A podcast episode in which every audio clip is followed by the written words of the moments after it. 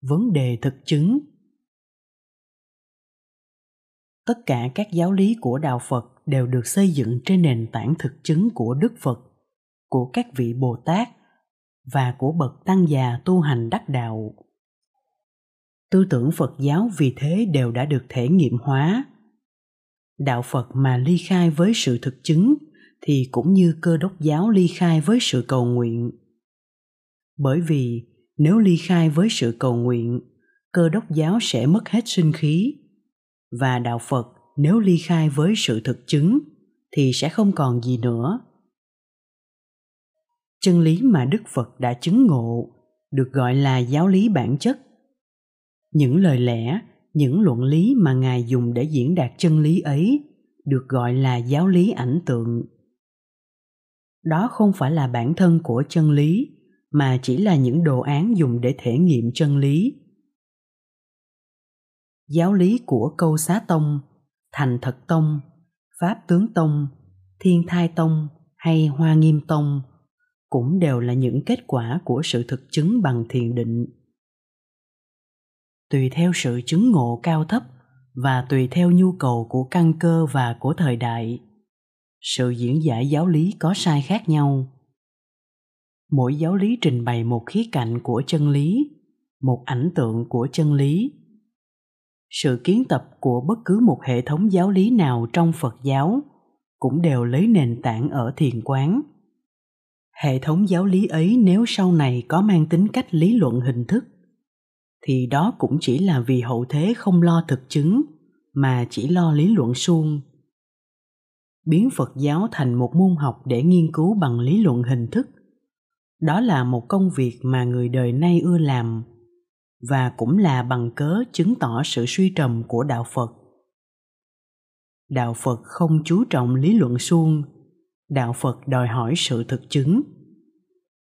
Nếu các vị tổ xưa không tu tập tứ thiền và tứ vô sắc định, thì ngày nay ta đã không có giáo lý câu xá.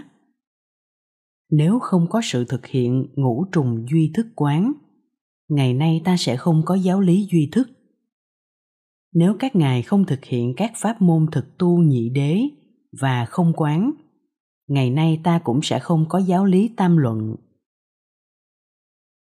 Nhưng với những giáo lý ấy, những đồ án để đi tìm chân lý mà các ngài đã để lại ấy, chúng ta chỉ đem ra thảo luận mà không chịu thực hành, sinh khí của đạo pháp làm sao mà phát hiện được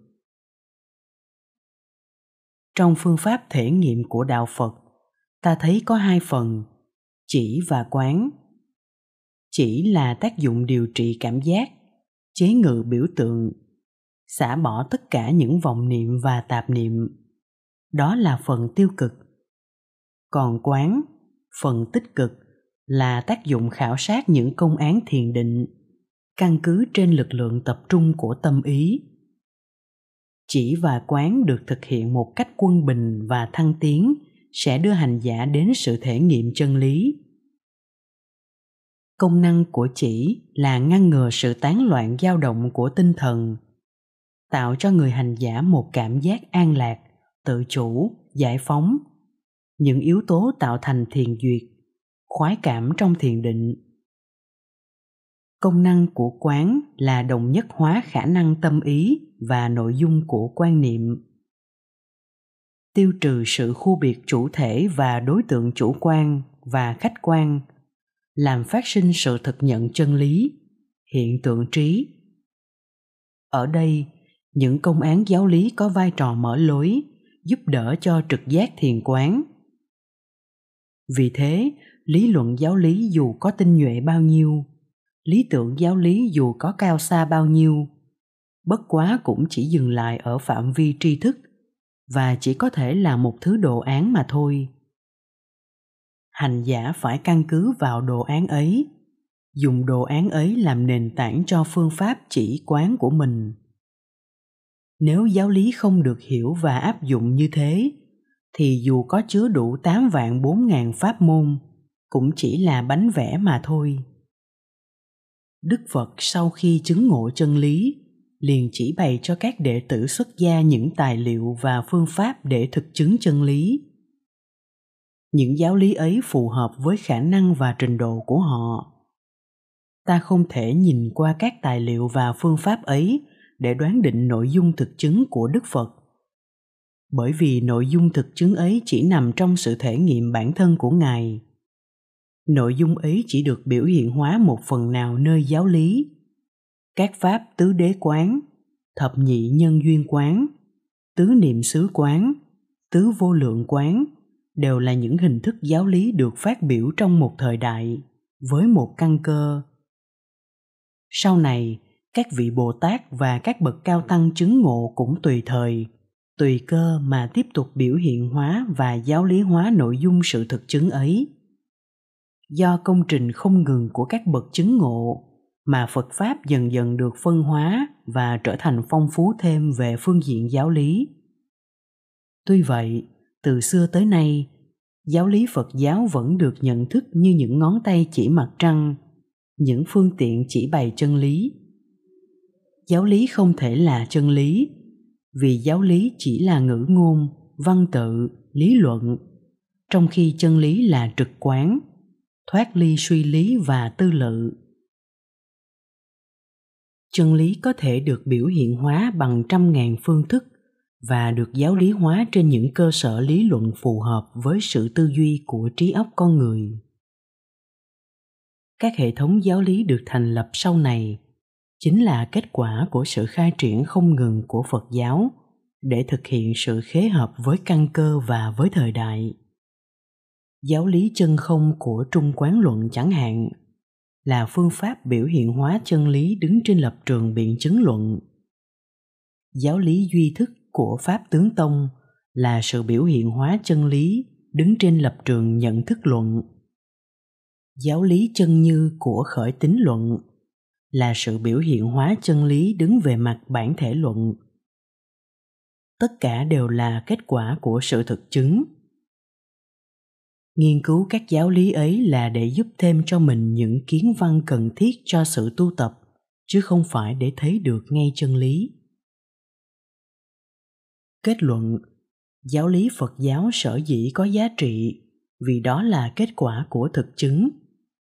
Trong hai ngàn rưỡi năm lịch sử, giáo lý đã được phong phú thêm nhiều, chính là do ở sự thực tu, thực chứng của các bậc tiền bối sinh khí của đạo phật đã được nuôi dưỡng từ thời đại đến thời đại. Qua sự truyền trì và tu chứng của các bậc xuất gia tịnh hạnh, ngày nay, những bậc có thực chứng hình như đã hiếm hoi. Sinh khí của đạo pháp vì vậy không còn linh hoạt như trước. Nghiên cứu giáo lý phật giáo là việc mà người ở thời đại chúng ta thích làm. Nhưng nghiên cứu mà làm chi? Nếu chúng ta chỉ bằng lòng với những chiếc bánh vẽ, cố gắng để có thực tu và thực chứng, đó mới thực là thổi dậy một nguồn sinh lực mới cho đạo phật vậy. Vấn đề phương pháp. Duy lý tâm lý học hay là siêu hình tâm lý học? Căn cứ trên những hiện tượng tâm lý mà ý thức và giác quan nhận biết được để xác định bản tính của tâm thức do sự xác định ấy, tiến đến sự suy luận ra nguyên nhân và cứu cánh của nó. Dựa trên nguyên tắc thuần lý, những xác định, những sưu tầm ấy không thể dùng thực nghiệm để kiểm điểm được. Phật học chủ trương rằng lý trí và giác quan không có được một giá trị hiểu biết tuyệt đối, và những suy luận căn cứ trên trí óc còn nặng nề, vô minh, vọng tưởng, rất dễ bị sai lạc khoa học hiện thời đã minh chứng điều đó. Tâm lý học thực nghiệm cũng nghiên cứu những hiện tượng tâm lý và xác định những nguyên do và những định luật phát sinh, tồn tại và tiêu diệt của các hiện tượng ấy. Tất cả những xác định ấy đều được kiểm điểm bằng thực nghiệm tâm lý học thực nghiệm theo phương pháp khoa học để tìm hiểu và giải thích các sinh hoạt tâm lý một cách chắc chắn và tìm những định luật tổng quát nhưng xác thực về các hiện tượng ấy, chứ không tìm hiểu được bản chất và nguyên do cứu cánh của tâm hồn. Những tìm hiểu quả có giá trị, song con đường còn xa xôi. Những cái đã tìm tòi và phát minh ra được chưa có bao nhiêu. Hơn nữa, khoa học chưa phải hoàn toàn là một khí cụ để kiểm điểm được chân lý và tri thức của con người vì nặng trĩu dục vọng và thành kiến, đang thú nhận một cách rõ rệt sự non nớt thiếu kém của mình. Phật học phân biệt ba khả năng nhận thức, hiện lượng, tỷ lượng và thánh giáo lượng. Hiện lượng là nhận thức bằng trực giác. Cái biết không cần suy luận. Hiện lượng có hai thứ. Biết bằng trực giác mà đúng thì gọi là chân hiện lượng biết bằng trực giác mà sai thì gọi là tợ hiện lượng. Tỷ lượng là sự nhận thức căn cứ trên suy luận. Nhưng tỷ lượng cũng có hai thứ. Biết đúng do sự suy luận đúng thì gọi là chân tỷ lượng. Biết sai do sự suy luận sai thì gọi là tợ tỷ lượng. Thánh giáo lượng là nhận thức của các bậc giác ngộ những cái biết của trí tuệ vô ngại, của trí chân thiện lượng các bậc giác ngộ ấy chứng nhận chân lý bằng chân hiện lượng trực nhận sự thật không cần suy luận, và thuận theo lối suy luận tỷ lượng của chúng sinh mà phương tiện chỉ bày chân lý ấy lại cho chúng sinh. Trí óc vô minh của chúng sinh không nhận thấu được chân lý ấy chúng sinh chỉ có thể nghe lại lời của thánh nhân. Và do những thực nghiệm của mình để tự dần dần tiến đến trong sự tu tập chứng nghiệm chân lý. Vì thế, phật học không giống với duy lý tâm lý học. Phật học không phải căn cứ trên trí lượng, suy đoán ức đạt của chúng sinh, mà lại căn cứ trên lời dạy của các bậc giác ngộ người ta nói phật giáo có tính cách tôn giáo là ở điểm ấy. Song, phật giáo không bao giờ bắt buộc ai tin tưởng theo mình một cách mù quáng. Nên trong sự nghiên cứu, vẫn có đầy đủ tinh thần thực nghiệm của khoa học. Tin hay không tin quyền ở mình. Kẻ học giả đồng thời phải là người hành giả.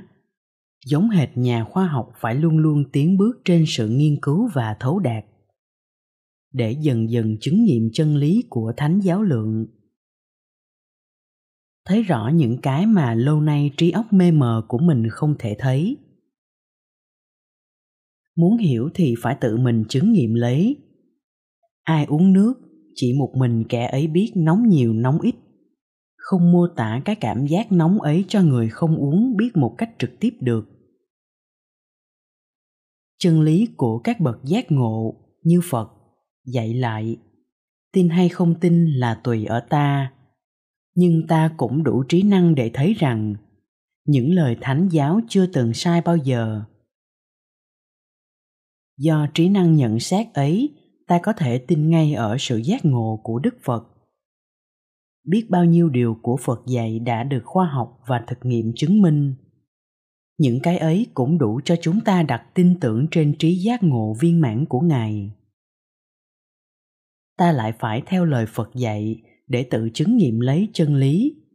Tự mình chứng nghiệm lấy chứ không thể nhờ vả ai được. Phật học có tính cách thực nghiệm, nhưng lại khác với thực nghiệm tâm lý học ở chỗ.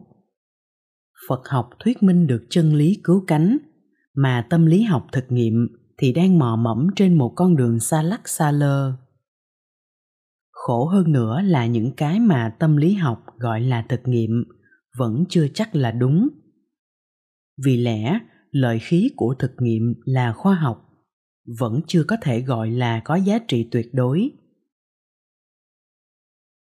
Đạo phật chủ trương rằng, đã là chân lý tuyệt đối thì không thể dùng ngôn ngữ, văn tự để phô diễn được. Chân lý là một cái gì vô biên, vô cùng, không có giới hạn. Trí óc, văn tự, ngữ ngôn là những gì có biên giới, có hạn lượng. Đem cái có biên giới mà so với cái vô cùng, đem cái hữu hạn mà đựng trong cái vô hạn là một việc không thể nào thực hiện. Chân lý trong sách vở không phải là chân lý. Văn tự, danh ngôn chỉ là bóng dáng đã đổi hình của chân lý mà thôi. Bóng dáng còn không phải là chân lý, huống hồ là bóng dáng đã đổi hình. Đức Phật thuyết pháp trong 45 năm và Ngài nói Trong 45 năm ta chưa hề nói được một tiếng. Câu nói ấy chứng tỏ rằng chân lý không thể diễn tả được bằng ngôn ngữ, văn tự. Kinh Kim Cang dạy rằng chứng ngộ mà nói được rằng chứng ngộ thì đó không phải là chứng ngộ thực. Phật lại dạy y theo kinh điển giải nghĩa thì oan cho tam thế chư Phật, nhưng lìa kinh ra một chữ thì lại đồng với ma thuyết. Kinh điển, lời dạy của bậc giác ngộ không phải là chân lý, mà chỉ là phương tiện chỉ bày chân lý. Nói đó là chân lý thì oan cho tam thế chư Phật. Nhưng thảm hại thay, nếu bảo đó không phải là chân lý mà bỏ những phương tiện chỉ bày chân lý tức là kinh điển, thì chẳng còn gì nữa, mà chỉ còn là tà thuyết của ma vương. Phật lại dạy, chân lý như mặt trăng, giáo lý ta dạy như ngón tay chỉ mặt trăng cho các ngươi thấy. Đừng chấp lầm ngón tay là mặt trăng. Nhất thiết tu đa la, giáo như tiêu nguyệt chỉ thâm thúy bao nhiêu mà cũng đầy đủ bao nhiêu, cái ví dụ ấy của đức phật. Cái mùi vị của một muối sầu riêng, hình dáng của những con vi trùng thấy trong kính hiển vi. Những cái không phải là khó hiểu lắm ấy, mà chúng ta cũng không thể diễn tả cho người khác nhận biết được một cách trực tiếp.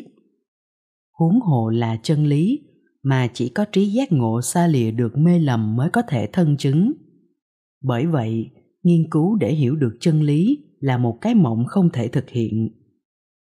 Nghiên cứu để tự mình thực hành theo, nương vào ấy mà chứng nhập chân lý, ấy mới là công việc của người học phật. Cho nên, mục đích của phật học không phải chỉ là để thỏa mãn trí tìm tòi của thế nhân, mà để làm phương tiện chỉ bày chân lý. Vì tự nó nó không phải là chân lý thực thụ lý do là nó được biểu lộ bằng ngôn ngữ, văn tự và căn cứ trên trí tỷ lượng của chúng sinh. Tất cả những gì được biểu lộ bằng lời nói đều là những phương tiện, mà phương tiện không phải là chân lý. Không phải là chân lý, tức là sai lầm. Chân lý là gì? Chân lý ở đâu? Chân lý là chân lý vượt ra ngoài ngôn ngữ và văn tự mâu thuẫn bao giờ cũng biểu hiện cho một sự sai lầm dù ít dù nhiều. Phật học chủ trương rằng trong tất cả những quan niệm đều chứa sẵn mâu thuẫn, và những chân lý nào có thể diễn giải được đều là những chân lý tương đối. Cũng như đạo đức kinh chủ trương, đạo khả đạo, phi thường đạo. Mâu thuẫn dẫn dắt đến sự phủ nhận quan niệm về chân lý và đem ta đến một từng chân lý cao hơn. Song, vẫn ở trong vòng tương đối. Đã là chân lý tương đối, thì vẫn bao hàm mâu thuẫn. Để rồi có sự phủ định chân lý ấy, và do đó đưa sự hiểu biết tiến dần lên. Vì thế, phật học là một biện chứng pháp rất hoàn toàn. Biện chứng pháp duy vật còn có khuyết điểm. Người ta có thể cho nó là sai lầm vì tự nó vẫn có chứa đựng mâu thuẫn. Phật học vì vậy lại rất khác với các học thuyết siêu hình viễn vông. Như ta đã biết, lời dạy của đức giác ngộ tuy không phải là chân lý, nhưng quý giá vô cùng, vì nó là phương tiện chỉ bày chân lý. Nó không phải là chân lý vì nó được biểu lộ bằng ngữ ngôn, văn tự là một phương tiện thiết lập theo trí tưởng tượng của chúng sinh. Song lìa nó ra, ta không thể vịnh vào đâu để chứng nhập chân lý nữa. Bởi thế, học để hiểu, để thấy, để đừng chấp chân lý là cái có thể do ngôn ngữ, văn tự biểu lộ được, để nương theo phương tiện mà đi vào cứu cánh. Trong khi tìm học, ta có quyền nghi và nghi là một lợi khí cho sự giác ngộ, vì có nghi mới có ngộ. Đừng mù quáng chấp theo văn tự, phải dùng trí óc, phải dùng công phu thực hành để quán chiếu chân lý, để được giác ngộ. Phương pháp của phật học khác với các phương pháp của tâm lý học tây phương ở chỗ ấy. Cốt nhất là đừng cố chấp, vì chính sự cố chấp che mất chân lý mà phá được cố chấp, thì đồng thời cũng phá trừ được những tham vọng mê mờ che lấp trí trực giác. Hai người bạn đứng chơi. Một người bạn đứng quay mặt về hướng nam. Một người quay về hướng bắc. Người quay mặt về hướng nam thấy con chim phụng hoàng bay qua, liền bảo bạn, này, anh quay lại xem con chim phụng hoàng. Nhưng vừa nói xong, chim đã bay mất thế là người bạn kia cứ một mực đòi biết cho được con chim phụng hoàng là chim gì. Hình thể như thế nào, lông cánh ra sao? Người này không biết làm sao, mô tả thế nào cũng không gợi được trong trí óc bạn một con chim phụng hoàng. Và dù có gợi được, cũng chỉ là gợi lên một hình ảnh khác. Nhiều khi phản lại cả hình ảnh chính nữa. Cuối cùng, anh ta phải vẽ một con chim phụng hoàng thật giống, thì cứ cho là giống thật đi và tung nó lên trời. Anh bạn kia có thể chấp chặt vào đó là con chim phụng hoàng thật và nghĩ, phụng hoàng là con chim giấy ấy, chim giấy ấy là phụng hoàng, chim giấy và phụng hoàng là một.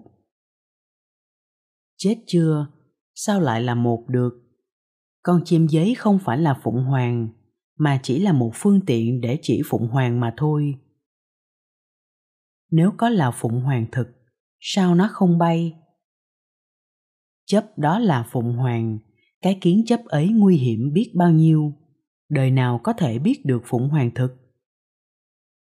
Nếu anh bạn bỏ đi cố chấp ấy và do chim giấy mà biết được rằng con phụng hoàng vừa bay qua cũng giống thế, nhưng nó là một con khác, một con chim bay được, hót được và đã bay mất rồi ta đã hiểu. Còn con chim này chỉ là con chim giấy, một phương tiện để chỉ bày cho ta hiểu ấy thôi. Thấy được như vậy, mới thật là không cố chấp. Phật học cũng giống như thế. Có điều là ta sẽ thấy được chính chân lý bằng trực giác, chứ không phải chỉ thấy có chân lý bằng trí suy lượng như anh chàng kia chẳng được thấy bằng mắt con chim phụng hoàng, mà chỉ được thấy bằng ý thức suy đạt căn cứ trên mắt thấy và trên con chim giấy.